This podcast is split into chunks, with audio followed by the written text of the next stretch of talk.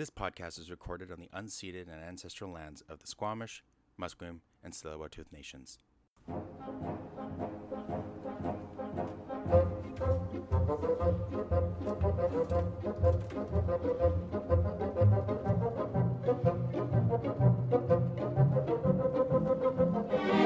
Hello, hello, Discasters. How are you all doing this lovely, lovely summer day? I hope you're all having a wonderful week. Uh, it is summer here in Vancouver, and I'm loving it. It's great. I love the sun. I love the warm. I love the heat. Not so much in the morning when I'm like being woken up and I'm sweating, but you know, it, you, you take what you can get. You take what you get. so I am incredibly excited for this episode because this episode is the start of the Renaissance. And I am beyond excited because these movies, these next series of movies mean so much to me. They mean the world to me. They were huge in my, uh, what's it called? Uh, in my formative years.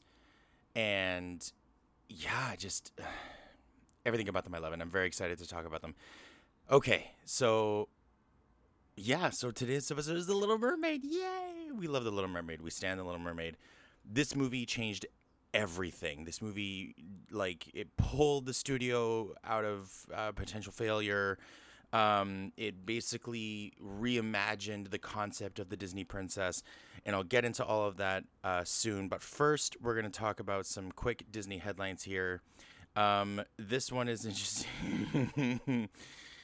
All right. Um, so you know how there's like a thing where if you like Google Florida man and then I think it's your it's either your name or like your birth month and you find out something about that happened uh, in relation to your either your name or your birth month or something that something something something weird happens in Florida very often. Uh, and this headline is no different. Florida man poses as cast member steals $10,000 R2D2 droid in supposed attempt to earn a job at Disney World.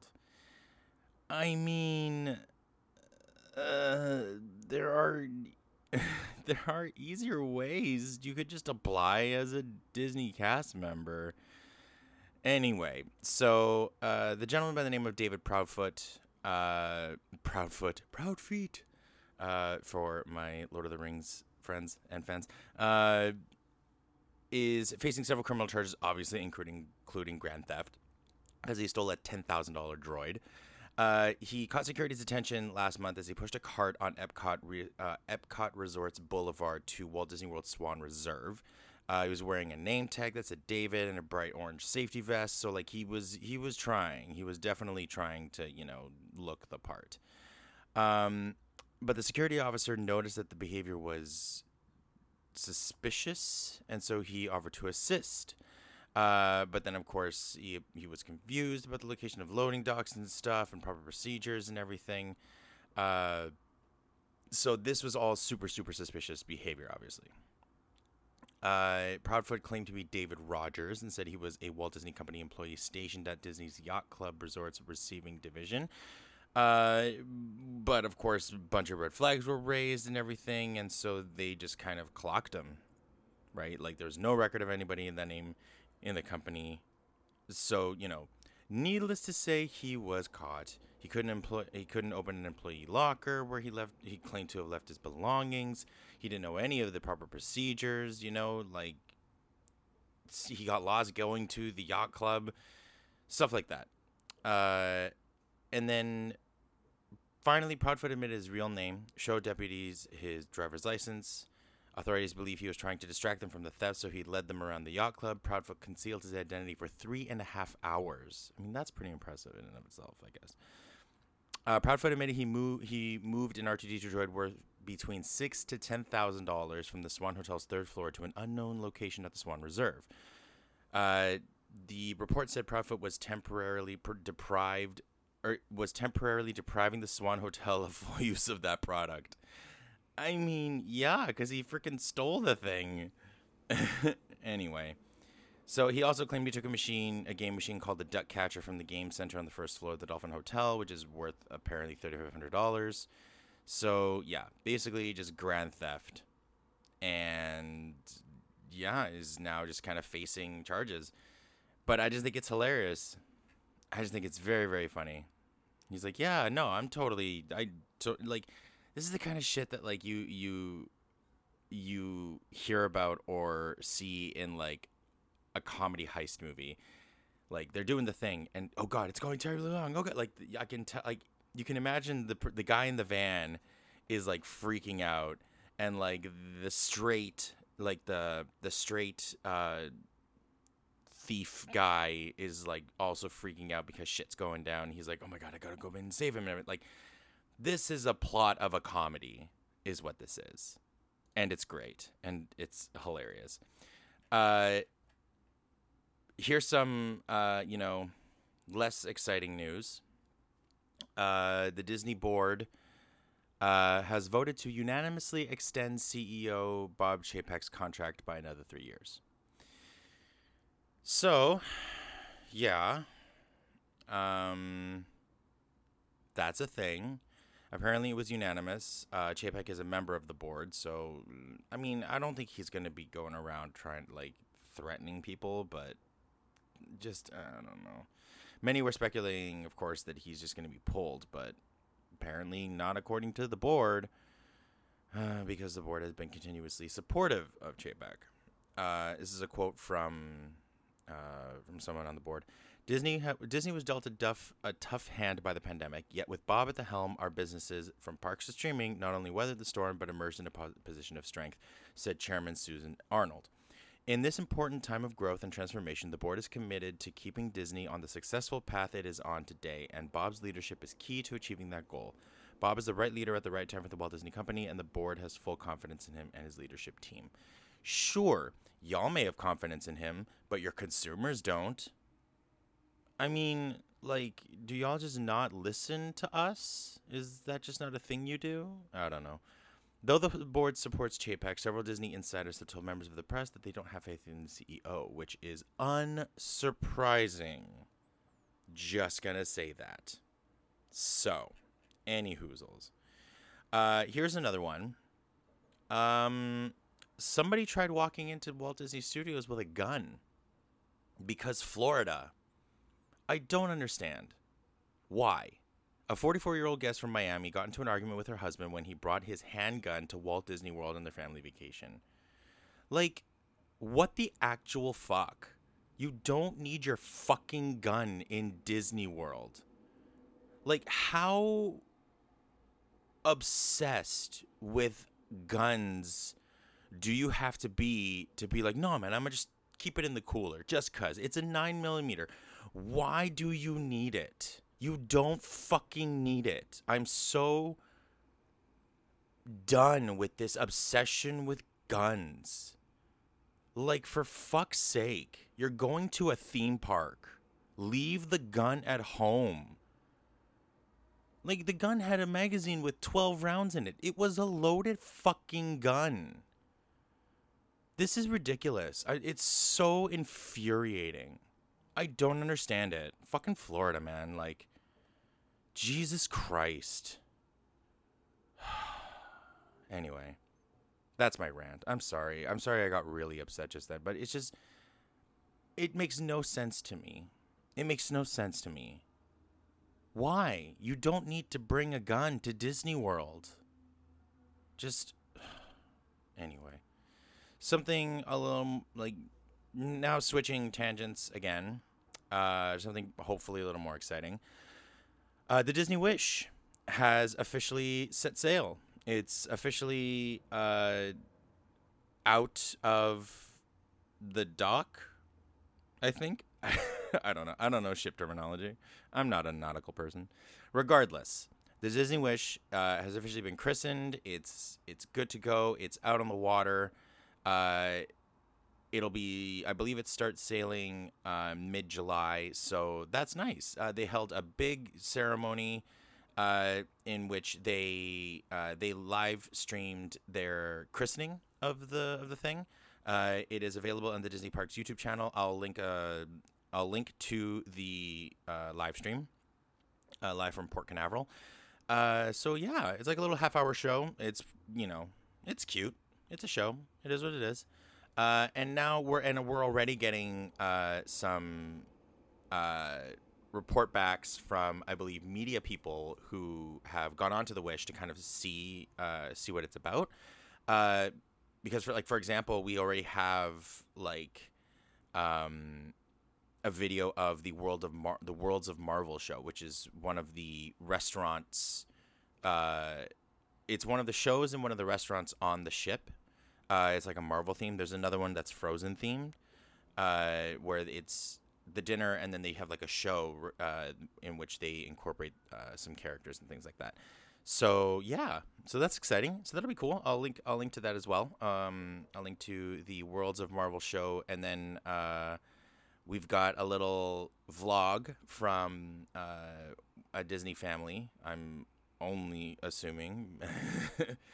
uh, yeah, so that'll be sure. So that'll sure to be interesting, and I it it'll just be nice to kind of see uh, what goes on and um, what's it called uh, just kind of get like the insider stuff of the Disney Wish, which is of course you know what we want. We I I'm, I'm curious to know about it. Like the I've always been curious about the Disney cruises. I have wanted to go on one. I do think it would be fun, but the issue is just picking one, right? Like that's the question is which one do you do? So we'll see. I'm excited to kind of see a little more of the intricacies of this one because this is the newest one in the fleet, right? So hopefully, well, we'll see what they do with all the new technology and everything. All right. Now, now, now we get onto the main topic, of course, which is The Little Mermaid. Yay! Yes, you may applaud. We can always applaud The Little Mermaid. The Little Mermaid is a fantastic movie. It's just amazing. So, to start off, uh, my general opinions of this movie. Um, it is practically perfect. Just bottom line. The movie is the right length. Uh, it tells the story in the appropriate beats it needs. It needs. Uh, the songs, each and every one of them, are a banger. There are no bad songs in this movie. The soundtrack is perfect. Um, Alan Menken blows it out of the park with the orchestral music or like with the just with the general movie score. Uh, the characters are I fucking conic, every single one of them. Um, probably my one critique of this film is the fa- is just you know the classic you know 16 year old falling in love with a man when that, that that he just first met or that she just first met. So but i mean like that's just a general thing. Like that's probably the only issue i have with this movie but that's just kind of a it's one of those things where it's like it's such a general note against these kind of the disney princess movies that it just kind of goes without saying right? And it's like once you kind of remove that aspect of it, um, and then the rest of the movie just kind of is brilliant.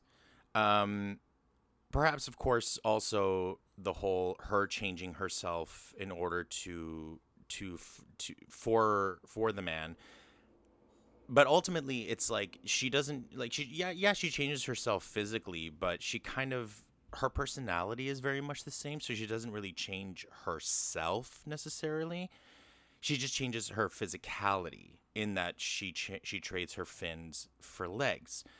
Um, she's still very much the same Ariel, right? She's the same quirky, uh, uh, questioning, um, investigative, curious person, right? So her personality doesn't change.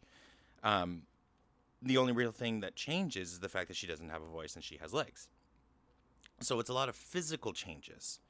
Um, and then, but then in the end, ultimately, like, like he he loves her for her. Like the uh, the big hurdle is the fact that she's a mermaid, he's a human, right? And so to say that she changes herself for a man, I think is a little it's more nuanced than that because she she she's not changing who she is. She's changing what she is.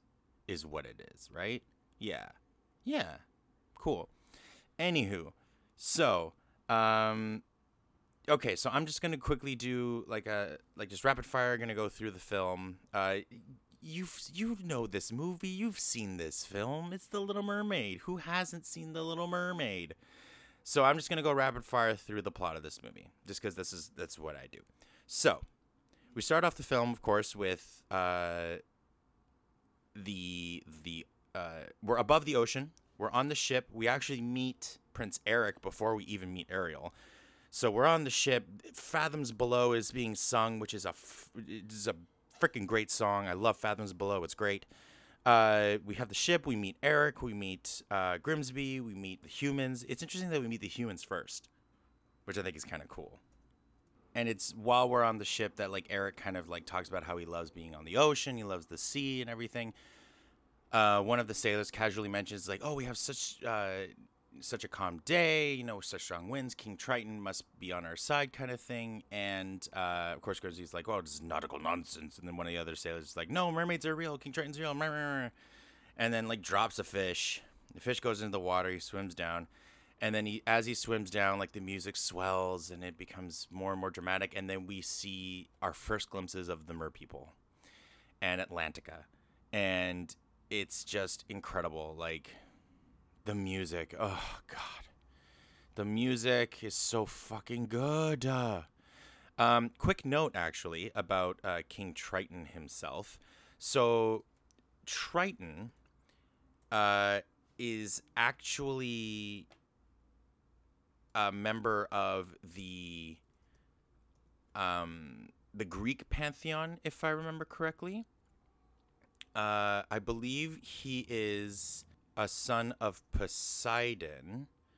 Um, so yes, so he's uh, Zeus's brother Poseidon married Amphitrite, and then gave birth to Triton. Um, if I'm right, Amphitrite is I think Amphitrite is a human. I think, and so I think Triton is a demigod. No, I am wrong. I'm very wrong. Sorry, no, I'm very wrong. Amphitrite is the goddess of the sea, as the queen of the sea. Uh, I, I think it's just because like because freaking Zeus is out fucking humans left, right, and center. I think I just got confused.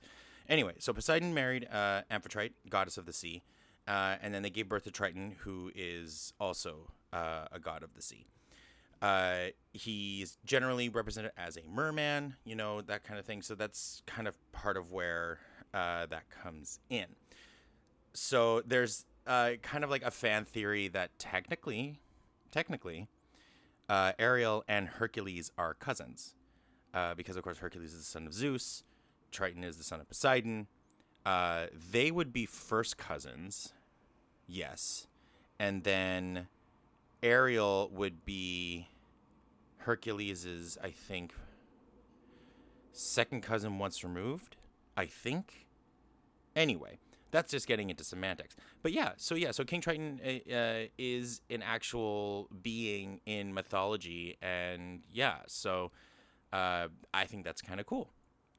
Uh, but yeah, so we so here we we arrive in in Atlantica, and we discover that it is the night of uh, of a concert that Sebastian has put together because Sebastian is the court composer um, and also Triton's advisor.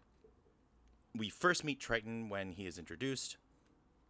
He comes out in like a giant shell being led by dolphins, and you know, he comes out and he's Big Daddy Triton. He's very attractive. Very attractive. Uh, Disney had no right, had no right to make King Triton this attractive, and yet they did. Um, and we thank them for it. uh, it's interesting because I think uh, The Little Mermaid was early on in my life that Triton wasn't uh, like the earliest experience of uh, gay attraction that I ever had. Technically, the er- some of the earliest ones I can think of, if we're talking like Disney, is uh, actually Zeus himself. He was some of the earliest uh, that I've ever been attracted to uh, and so kind of w- like the subtle hints of my queerness from very, from a very very young age. Uh, and yeah, so we have that, uh, and then uh, yes, so we have the concert. So the concert begins, and then they sing the song uh, with all of Triton's daughters. Uh, let me see if I can list the daughters. Uh, the daughters. Oh, geez, like they're they all start with A, which I think is hilarious. Um, you have Attina, Alana, Aquata, Arista, Adella, Andrina, and then of course Ariel. Now, but here's the thing: while they're singing their little song, they're all kind of doing like it's like an intro song to them, which is kind of weird. Um, but then it gets to Ariel, and oh, Ariel isn't there, so Triton's pissed. Turns out we cut to Ariel. This is where we finally meet our protagonist. So Ariel is off uh, doing a little bit of investigating. Uh, she's, you know, she's super intri- intrigued by human things. And she finds a sunken ship. She goes in to search for them, some things. She ends up finding a fork and gets really excited about the fork because I guess they don't have cutlery in in Atlantica. Here's the thing here's what's very interesting to me is like she's so interested in the fork um which by the way in the film is animated with three tines. So technically it's a trident which is interesting because triton wields a trident. And so like does she just not know that a that's just like a mini trident? I mean i don't know. Anyway it's fine. Plot. Um And so so she finds that she finds the fork, what we know as a fork, what she has no idea what it is. They get chased by a shark, they go up to the surface, they meet Scuttle, who is like a seagull who knows sort of knows human things, but also doesn't know anything about human things. And so he finds the fork, uh, he or he they show him the fork. He calls it a dingle hopper. Uh, apparently, it's what humans use to comb their hair, aka a brush or a comb. Uh, and then yeah, and then they also found like uh, like in the in the ship they also found a pipe, uh, and he's like, this is a snarfblatt, and it's used to make music. And then he tries to blow music out of it, but like a bunch of gunk comes out of it. And then Ariel remembers about the concert, and so she sends Ben down to Atlantica, and she gets in trouble because she wasn't there. She gets scolded, uh, and then Triton finds out that she went to the surface, and she get and he gets pissed about that because he has a law specifically about not going to the surface, especially Ariel, considering that she's so interested in it, right? Now, the thing is, uh, is so this is kind of where we get a little bit of the the plot in that uh, Triton is very very much afraid and is very anti-human, whereas Ariel is very in, interested by them and intrigued by them and wants to learn more about them, wants to get to know them, kind of thing, right? Uh, but her being 16 and Triton being, you know, the the I guess not overly obsessive father, but just like the overly protective father, like just scolds her and yells at her and everything, right? So this relationship is we kind of see that it's a little tenuous in that sense. Uh, but we uh, it's he, Triton is really only doing this out of love for her because he's afraid for her. He wants to protect her. Now, in my opinion, I think Triton is being too harsh on her and is not giving her a chance to explain herself and not giving Ariel a chance to just give her side of the story, give her piece. Because she wants to. She wants to tell him about it. She wants to like share her experiences and her you know and her passions and stuff with him but he's just not having it because he only sees the fear. And so this is kind of a bit of a lesson in like you know don't let your fear control you in that sense. Do, do you know what i mean? That kind of thing? Uh, so yeah. So cut to uh, sebastian being given the duty of watching over her of watching over ariel. And so he sebastian follows ariel and flounder her little fish friend over to her grotto uh, which is where she keeps all of her human things. Now, random thing about Sebastian. Uh, first off, I don't know why he has a Jamaican accent. That's just interesting. It's never really established where this pl- this takes place, like where this film takes place. Um, but I mean, it's got to be somewhere with like some coral reefs because there. It looks like there's like coral around, and the water looks really good. Like the, when we see a lot of light come through the come through the the surface, it doesn't seem to be that deep if it, if you get that much sunlight. But that's clearly clearly uh, just like artistic uh, interpretation and just for the purposes of you know having a movie. You know what I mean? Like uh, you're gonna have to cut some corners in regards to realism and I mean like you know this is a movie about mermaids and mer people. anyway, so Sebastian follows them to her grotto, and this is where we get probably one of the most brilliant songs in this movie, and it's one of my favorites. It makes me emotional every time. This is where we get Ariel's "I Want" song. This is where we get "Part of Your World." So she sings "Part of Your World." Fun fact about "Part of Your World": it was almost not in the movie. It was almost pulled from the film uh, because Jeffrey Katzenberg thought that it was just boring. And apparently, at a test screening, some children were restless during the song, which didn't even have any finished animation in it. Uh, like, it just looked to him that kids were not interested in that sequence. But our good friend and, I, and icon, Howard Ashman, kept on pushing for it. He kept on pushing to keep the song in there because this is, in Howard's opinion, well, not even his opinion, it's just a fact. In uh, according to Howard, this is the I Want song because one of the things that made this movie so different from a lot of the others is that or from a lot of other like movie musicals that came before it in regards to like the Disney animated features is that this movie was structured very similarly to a musical, like an actual musical. Because of course, both Howard Ashman and Alan Menken have had worked on Broadway. They tried to make shows. They wrote, they freaking wrote Little Shop of Horrors for God's sake, right? So they had experience in making musicals, and so they turned this film into, or Howard specifically made this movie like a musical. You have the opening number with Fathoms Below. You have the I Want song with Part of Your World right? So, um, you have reprises later on in the movie. Uh, so his whole thing, uh, is that this mo- this song is incredibly important to the movie, and then of course now it's you. I cannot imagine this movie without this song. This song is so damn good. It's brilliant. It's it's perfection. Uh, and then yeah, so Ariel does that. Uh, there's some very fun little uh, little bits in this movie uh, because during it, like aside from like all the other cute little stuff that she points out, there's like there are books that she pulls out, which is interesting considering that a book underwater would just be ruined.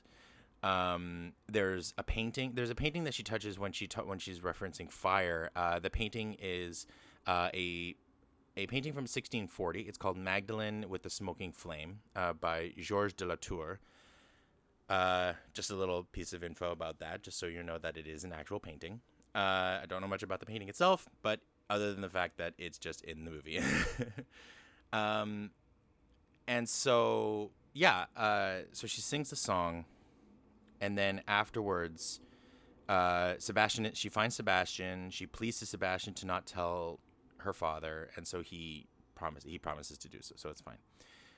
And then they find sh- the ship. Eric's ship is going above them, and so they swim up, and they see that there's a big celebration because it's Eric's birthday. So Ariel, this is where Ariel first catches glimpse of Prince Eric. So she sees him, and she's like, "He's beautiful. This is amazing." And they're watching them dance and sing and everything. Uh, Grimsby gifts Eric a statue of himself, which is hilarious. Um, of course, Eric is like, really? Uh, I I like Prince Eric. I like him. I think he's cool. I think he's chill. You know, he just he's he just wants to be. You know, he's it's not he's not afraid of taking up the crown. He just doesn't want to do it just yet kind of thing he doesn't think you know he, he'd much rather be out on the sea you know he wants to have a little bit more freedom i think before he's being before he's forced to quote unquote settle down, right? Which I can totally understand and I can vibe with. Um, and so during this, a hurricane arrives. Uh, the ship is basically, you know, trashed. Almost, or everybody escapes, fortunately, except Prince Eric is thrown overboard because he's saving his dog. Yes, he has a dog. It's a sheepdog. He is adorable. It's amazing. Anyway, so he saves his dog, uh, but unfortunately, Prince Eric is thrown overboard. Now, Ariel goes and saves him. And then this is where we get like a beautiful moment where now Eric sees Ariel for the first time while she's singing. And so like there's a beautiful shot of her like over him with like her hair down and the light behind her. It's a beautiful, beautiful scene. Uh and so he kind of like wakes up, you know, he's all groggy, he thinks it's a dream and everything, and then she is she she swims away and like hides behind a rock. And then we get the, re- the then we get the reprise of Part of Your World, that big epic moment where she's like on the rock and she like pushes herself up and the big splash of water behind her. Like it seriously, like how many times in this movie are there just iconic moments? Like there are iconic moments everywhere in this film. It's a great movie. Uh anyway. And so from there, she swims back down. Eric goes back to his kingdom. And then uh the next morning, Ariel is like back at the palace. She's with all her sisters. She's very like la la la la la, and all the sisters are like, well, fuck, now she's in love. Uh, King Triton is like, ooh, I wonder who the lucky merman is, right? And like, obviously not knowing. Ariel kind of like swims away, and then uh, we cut to a moment with Ariel kind of like plucking a sea flower, going like, he loves me, he loves me, no, he loves me, he loves me. No, Sebastian tries to kind of convince her that this is all, you know, just don't bother with this. This is gonna end disaster and everything. And then we get this other iconic song, Under the Sea. This, again, another freaking banger. This, when I when I say this movie has no bad songs, I firmly believe it. Even the weaker ones, like The Daughters of Triton, is a super fun jam. Like, come on, it's great. Anyway, so uh, Under the Sea happens.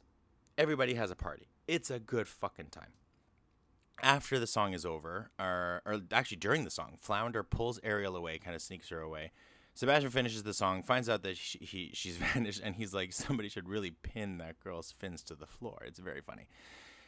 Uh, the little sea house messenger arrives and tells Sebastian that King Triton needs him now. It's regarding Ariel. And so Sebastian panics. He's like, shit, he knows. Oh, God. Uh, cut to um, the palace Triton sees Sebastian. Sebastian's all like quirky or, or, quivering and shaky. He's nervous, and he starts being like, and Triton starts poking at him with questions like, "Have you noticed anything different about Ariel? You know, that Ariel's in love and all this other things." And then Sebastian like basically spills the beans, going on about how it's like, "Oh, like I told her not to do it. I told her not to go to the surface." And then with the human, blah blah. blah. And then Triton is pissed.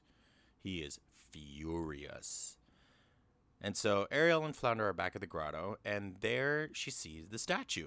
The statue that was on the ship. It's there in the grotto, and she's all she's kind of fawning all over. She's like, "Oh, Eric, remember, remember?" You know, she's like in love with the statue. It's hilarious. And then Triton arrives, and this is where we get. This is where we get the trigger moment to Act Two. Triton is pissed. He's furious, and so he destroys the grotto. Basically, he destroys every piece of human everything. And Ariel is devastated. She is devastated. And it's at that moment that uh, Flotsam and Jetsam, who are Ursula's uh, kind of hench eels, henchman eels things. Anyway, they're literally her eyes and ears. Uh, they have like a magic eye that they can that she can uh, see through. Uh, and so Ursula tells them to like pull her or like bring her in. And so they convince Ariel to go with them to go see Ursula, the sea witch. Uh, now, here's the interesting thing is that Ursula uh, is based off of another kind of,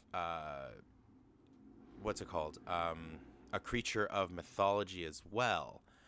Uh, she is known as and I'm gonna try and pronounce it correctly because I don't actually know how to pronounce it. Um, uh, Cecaelia, a Cecaelia, but regardless, she is uh, she's a certain she's like another kind of merfolk, a mer person that has that is part octopus or octopus in, in the lower body as opposed to a fish.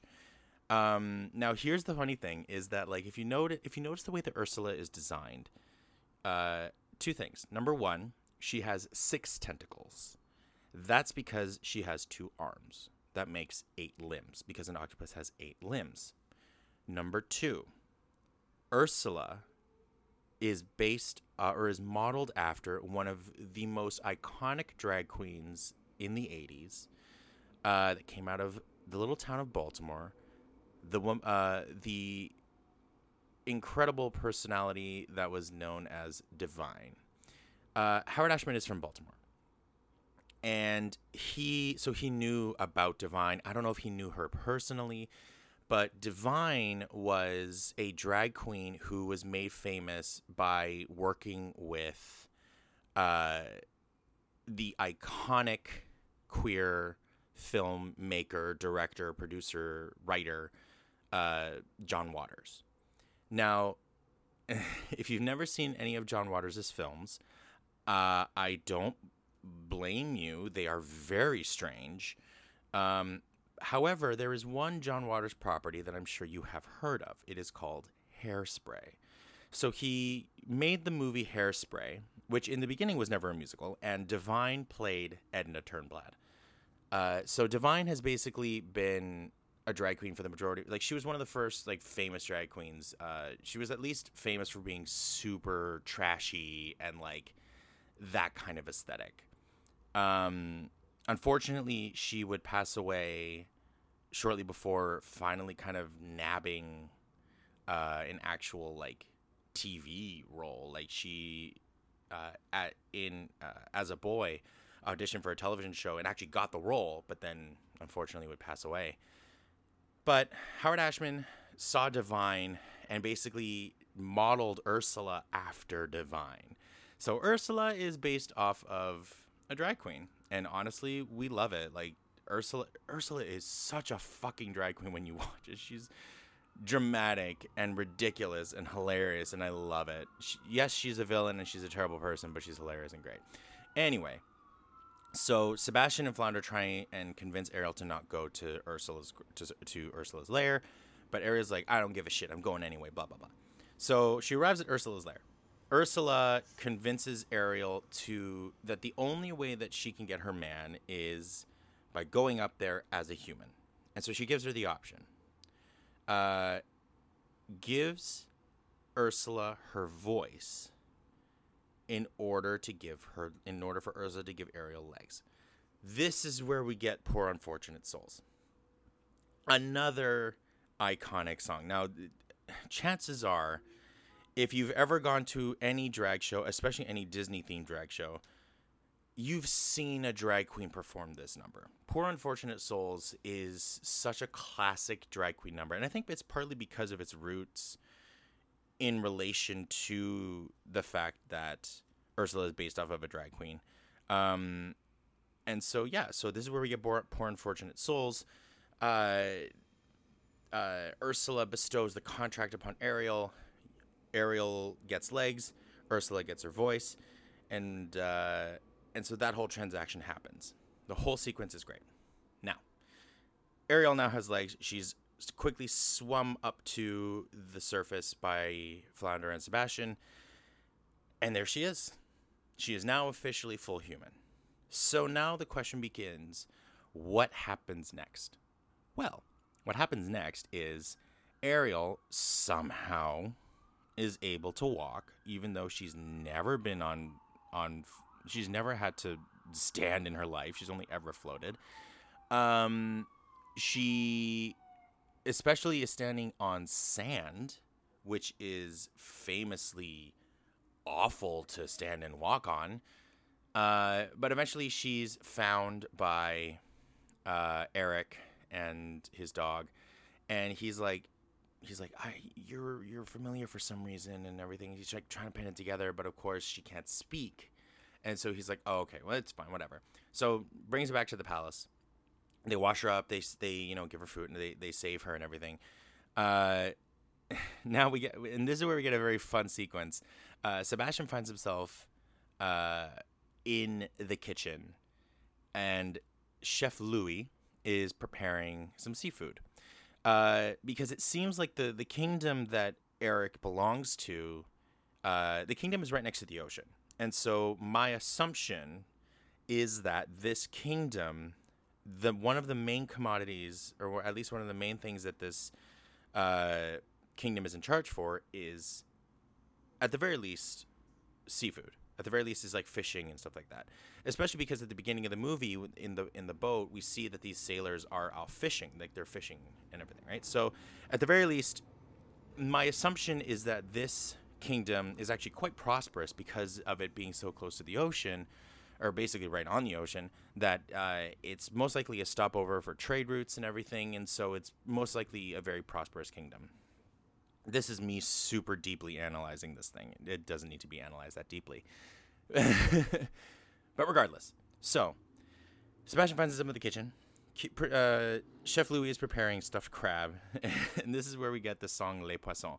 Now, when I tell you that every song in this movie is iconic, I'm not kidding. Even this song, which is just a short, tiny little hilarious song, Les Poissons, which is basically just Chef Louis just singing about how he prepares seafood, this song is also iconic in the sense that it's to the point of where of where Chef Louis is like advertised as like a cast member if that makes sense. Like when uh, they did a live version of The Little Mermaid uh I don't know if it was with NBC or whomever it was with, but it was like um Queen Latifah was Ursula uh, I think Shaggy was Sebastian, uh, and uh, I can't remember who it was, but somebody was, um, somebody was Chef Louis. And the funny thing is, is that like on the poster, he's included, like he's included in the thing like in, in the in the advertising of the poster which is very strange because he's like a one-off character and yet, and yet there he is. Yes, it was NBC. Uh, John Stamos was Chef Louis, which is wild to me. Uh, Auli'i Cravalho was also uh, Ariel. Uh, Auli'i Cravalho is the voice of Moana. But regardless, any hoozles. So yeah, like so it's wild that like that would be the case. But then hilarity ensues. Chef Louis finds Sebastian. Sebastian's running around trying not to get killed and eaten and cooked. Uh, and then eventually Eric takes uh, Ariel out to the kingdom. Uh, there's actually a very funny, uh, funny moment in while they're in the dining room where like Ariel sees a, fo- a fork on the table and starts like combing her hair, and Eric and Grimsby look at her like, "Are you okay?" It's just very silly. And then Grimsby starts smoking a pipe, and Ariel grabs the pipe from him and like blows it to try and make some some music because again she thinks it's a musical instrument. She doesn't know, right? Uh, but it's it's very funny. And then uh, cut to Eric taking uh, Ariel out onto or out to um, to see the kingdom, and so we see a little bit of what the kingdom looks like. Again, I, I firmly believe this is like a free, seafaring uh, town, uh, and it's pretty. It's it's fun. It's it's like the it's not the meet cute moment of the of the film but it's like that moment where we kind of see them kind of start to really like each other, or at the very least, Eric start to really like Ariel. And then from there, they move on to um, a wonderful uh, moonlit boat ride. Uh, and it's very romantic. It's adorable. But then eventually everybody's all fed up because they haven't kissed yet. And so they decide to help along. Um, Eric starts trying to get to know Ariel a little more, but of course Ariel can't say anything because she can't. She literally cannot say anything. But then Sebastian takes everything into his own hands, and then he starts to sing a song, and this is where we get "Kiss the Girl." Again, another iconic song in this movie. So "Kiss the Girl" happens. It's beautiful. They are just about to kiss. Uh, Eric gets uh, Ariel's name because uh, Sebastian whispers it in his ear. it's very funny. Uh, and so we get that moment, but Flotsam and Jetsam flip the boat because things are getting too close. And Ursula doesn't want that to happen because her ultimate goal is revenge on uh, Triton. Now, in the movie, it's unsure who how what the relation is between them, right? But what we understand, or there's what we understand is that she used to live in the palace. She must have been part of the court. We don't know what she. We don't know what role, but she got exiled. Uh, most likely by Triton. Now, there's a deleted scene, and this is something that they touch on in uh, the stage musical, because in the Broadway musical they bring this point back, is that they it used to be that Ursula was actually Triton's sister. Now, how do I feel about that point? I mean, I guess it kind of like it kind of works. It kind of helps a little bit. I don't think it ruins it at all. I don't think it changes much. Uh, if anything, if if she was his sister and then he exiled her, then you know there's more reason for her to be pissed, I guess. Um, but yeah, but it's just that's just a little piece of info that uh, we used to have, but then they deleted from the movie for whatever reason. So Ursula decides to take things into her own hands, and so she creates a spell that will transform her into a human. Uh, and so that night, Eric is out there, kind of again like pining for this for this mystery girl, whereas Grimsby is like, dude, like you got you got a girl right there who's like real and is awesome. So like get your shit together. Uh, and so Eric's like, okay, fine, fuck it. And so like throws his foot into the water, but then this is where we hear this is where we hear Ariel's voice. And it's like, what the hell's going on? So we, so Eric looks around and sees a woman walking on the beach. Uh, and then we see this little stream of smoke coming out of uh, the conch shell that uh, Ursula has around her neck. And then uh, Eric gets put under a spell.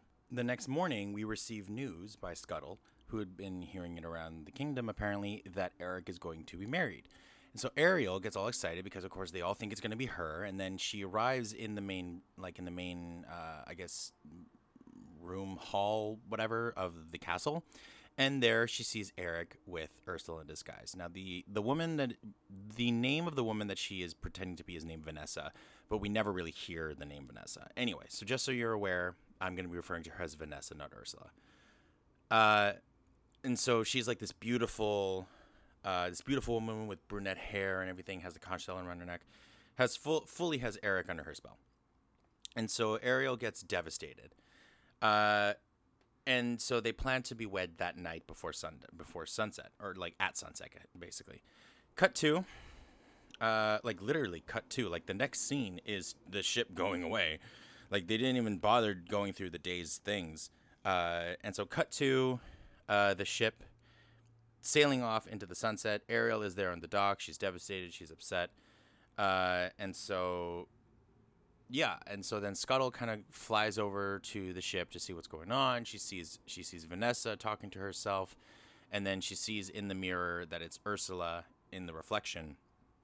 And so she so Scuttle quickly flies back and is basically like, "Hey, like this broad is or this this broad is friggin' Ursula in disguise, and this is terrible and everything." And so they tr- so Sebastian swims down to get King Triton. Ariel splashes into the water, swim to the ship. Uh, uh, with the help of Flounder to try and stop the wedding. Scuttle, with like a bunch of other animals, like goes to the ship to dis- to disrupt the wedding. They arrive at the wedding. Hilarity ensues. Uh, Vanessa eventually gets her conch shell removed and broken, and then the voice returns to Ariel.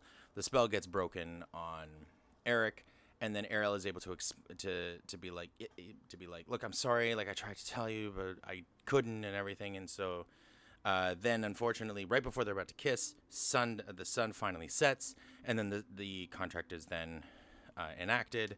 Ariel becomes a mermaid again.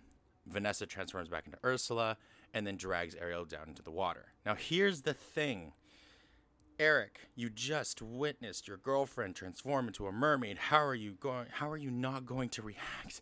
How are you just going to stand there like everything is fine even though everything's not fine? It's just wild to me that he just doesn't react to it. Like just doesn't react. It's so so very silly. But anyway, so that happens. Uh and so it's there that Ursula kind of tells Ariel, is like, look, you're not the one I'm after and then is taken her uh, back to her grotto, but then is disrupted by King Triton. and then Ursula explains that they that they have a contract. So Triton puts his name in the contract instead, uh, and then Ariel is free from the contract, and then Triton uh, kind of gets transformed into like this little weird little polyp thing with a beat with a giant mustache, which is hilarious. Uh, and now Ursula has the Triton or the Trident. She is now the ruler of the seas.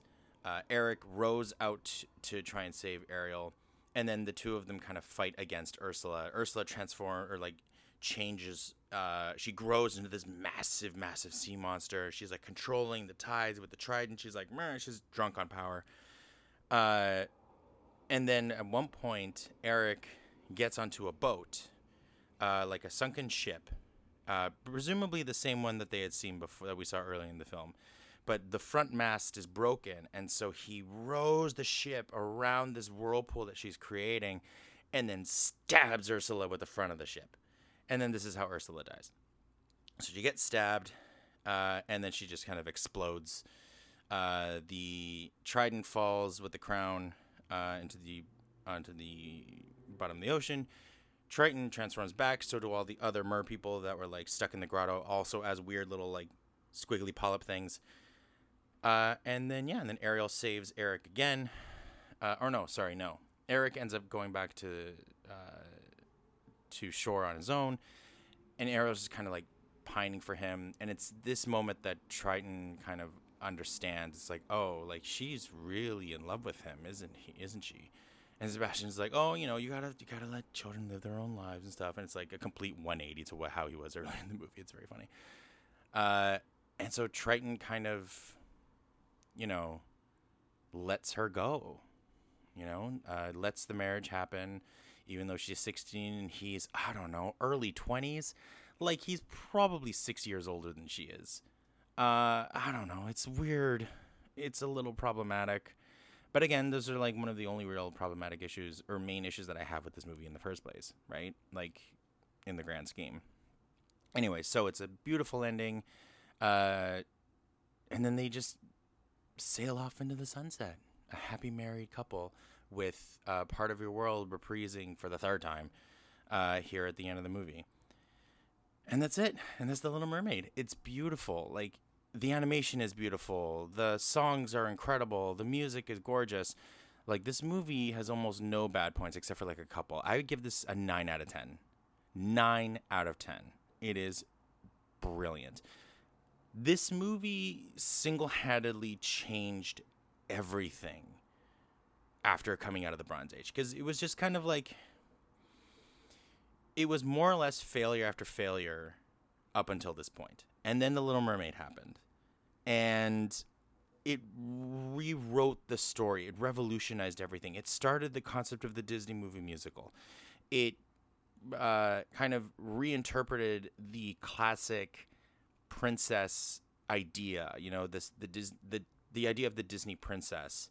Um, you know, having like or uh, having her songs or and having like her animal sidekicks uh, falling for a man with uh, upon first meeting kind of thing you know what i mean so like this movie uh, reinterpreted all of those things and uh, yeah and just kind of brought them in for a new generation. Uh, and like i said single-handedly pulled the studio like out of almost complete failure. If you haven't seen this movie and it is bonkers to me that there are people who haven't because i'm sure people haven't you need to watch this movie. Came out november 17th 1989 with a budget of $40 million box office 235 and continues to make money like the property like there's a disneyland ride uh, there's a storybook ride uh, jodi benson who is the voice of ariel has basically built her entire career out of being the voice of Ariel. Like she's done other things, yeah. Like uh, she gave the voice of Weebo in Flubber, uh, starring Robin Williams. Uh, she was the voice of Thumbelina in 1994, which is you know awesome. Uh, she was in Lady and the Tramp 2, Scamp's Adventure, uh, 101 Dalmatians 2, Patch's London Adventure, uh, Balto 2 and 3. Uh, she was Patrick Dempsey's assistant Sam in Disney's live action Enchanted, which is also a very a surprisingly fun movie, actually. Um, but like she's most notably known as the voice of Ariel. Uh, she has like come to a bunch of various Disney events to kind of, uh, you know, do those things. Anyway, but yeah, and like if you if you hear her sing, like she still has it, like she's still got it. She's fucking great. Uh, but she's got a pretty killer um, uh, IMDb. But if ever there is a version of Ariel, like an English version of Ariel, she is it. She is the voice of Ariel. So that's Jodi. She's she's forever a Disney princess, you know. And so like, uh, what can you do with that? Like, when you're a Disney princess, I feel like you're kind of set to go. You're kind of set for life, more or less. Now let's take a look at some other things here, like little bits of trivia uh, in regards to uh, this movie. Uh, there is a fun moment uh, in the crowd uh, in the opening scene when King Triton enters in the st- in the stadium or arena. No, in the theater before the concert. Uh, Mickey, Goofy, Donald, and Kermit can be seen in the crowd. there's there's that famous instance of the fact there used to be a, a, a penis on the cover of the movie, on the cover of the v, the VHS cover of this film. Uh, of course, that has since been rectified. Of course, you can't you can't find it anymore. It's not a thing. Um, what else? Uh, the tails of Ariel's sisters are all representative of various uh, or of the colors of the rainbow, so that's kind of cool. Uh, and yeah, I mean, there's a possibility that Prince Eric may be related to Prince Philip and Princess Aurora. Uh, apparently, in the dining room in Eric's castle on Ariel's first evening on land, there was a painting hanging on the wall. The couple bear a striking resemblance to Aurora and Philip. Uh, I don't know if that's necessarily true because I think I think Sleeping Beauty is a Brothers Grimm story. I think Sleeping Beauty is a Brothers Grimm, uh, whereas uh, The Little Mermaid is Hans Christian Andersen, if I'm correct. Yes. Uh, Sleeping Beauty is Brothers Grimm, and uh, Little Mermaid is Hans Christian Andersen. Yes. Uh, now, this is something that's kind of like known within uh, people kind of know the story, but the ending of this movie is also inc- is also very different. Uh, the end the ending in the book is actually very very sad. Uh, Ariel gets like basically rejected and like dies. She becomes like sea foam at the end. Uh, so I'm kind of glad they changed that ending. Uh, it's t- I'm not gonna go into the to the details of how they differ because then that's that'll just be like crazy like going back and forth back and forth. Uh, now there are two sequels to this film, uh, which I will cover. I'm going to cover uh, the next the next one um, next week, uh, which is about her daughter. Uh, it's called uh, Little Mermaid 2 Return to the Sea. Now, I remember watching this one. I do recall this one coming out. But then there's a prequel called The Little Mermaid Ariel's Beginning, which came out in 2008. Uh, so we'll, we'll touch on those two later on. Um, but there's also now I'm sure you've heard this is that there is a live action Little Mermaid being released uh, with Lin Manuel Miranda head, uh, helming some new songs for the movie.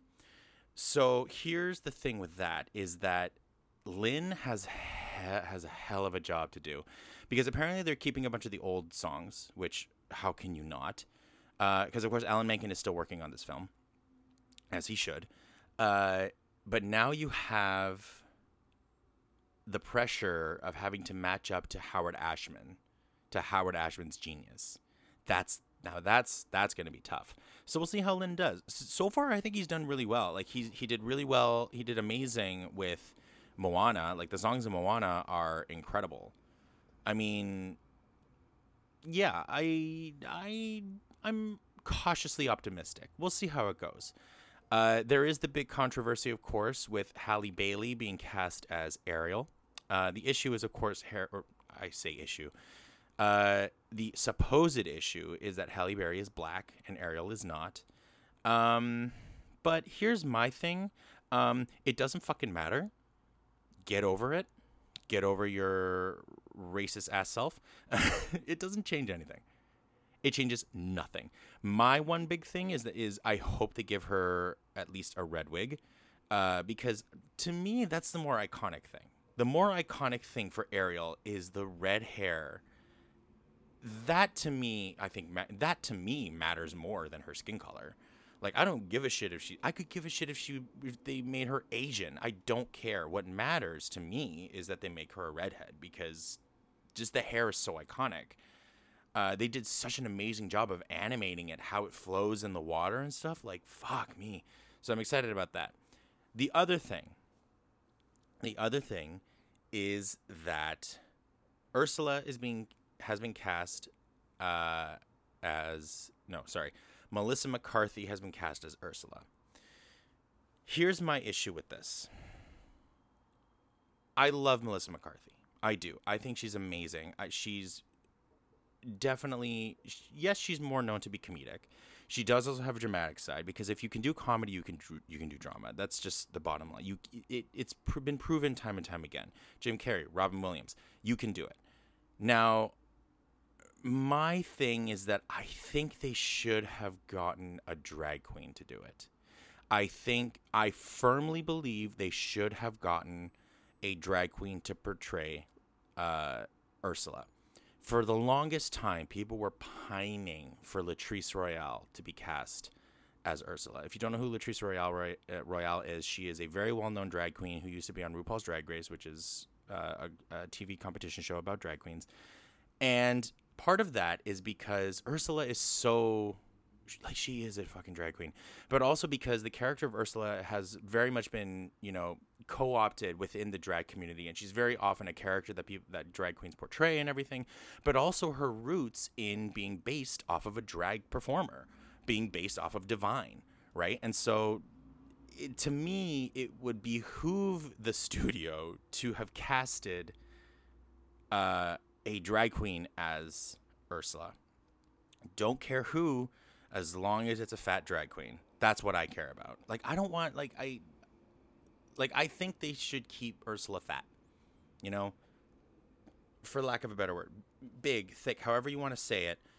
They should they should keep her that. And we'll see how it goes because I know Melissa McCarthy has lost a lot of weight, which is fine, entirely her choice. No issue with that. It's just like there are these it's these it feels a little like like unnecessary unnecessary editing. Do you know what I mean? Like it doesn't need to be. She doesn't need to be thinned out. She doesn't need to be uh, a cis a cis straight woman. She doesn't need to be white. She, she's gray in the movie for God's sake. It, her skin color literally does not matter. So, yeah. Anyway, uh, that's that's my opinion of that. Uh, Lynn is apparently rumored to be uh, Chef Louis, so now that's going to be funny. Um, Awkwafina is cast as Scuttle, which I'm on board for. I think that'll be hilarious. Javier Bardem is King Triton. We'll see how that goes. I mean, Javier Bardem is kind of handsome, yeah. So we'll see. We'll see how that goes. Uh, and Daveed Diggs is cast as Sebastian. That's also exciting.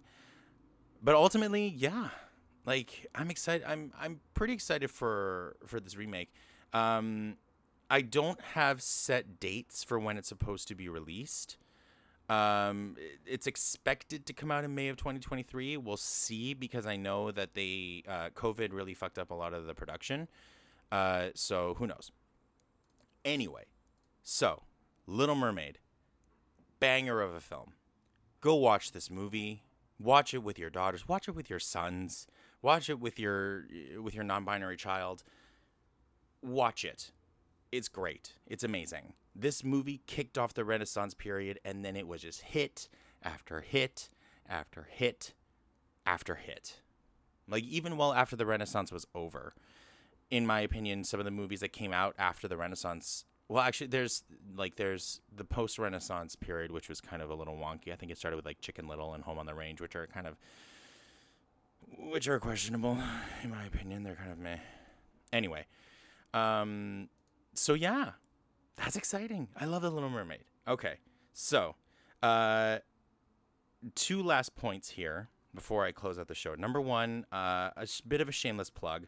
I'm gonna link a video to a cover that I did actually of uh, Under the Sea that I arranged and and did myself. Um, it's it's not great, it's not perfect, but I just I wanted to do it because I, I I firmly believe that Under the Sea is so easily to cover and so easily to to kind of rearrange, and I just wanted to take a crack at it. So I'm gonna link that. It's a bit of a shameless plug for myself, but you know.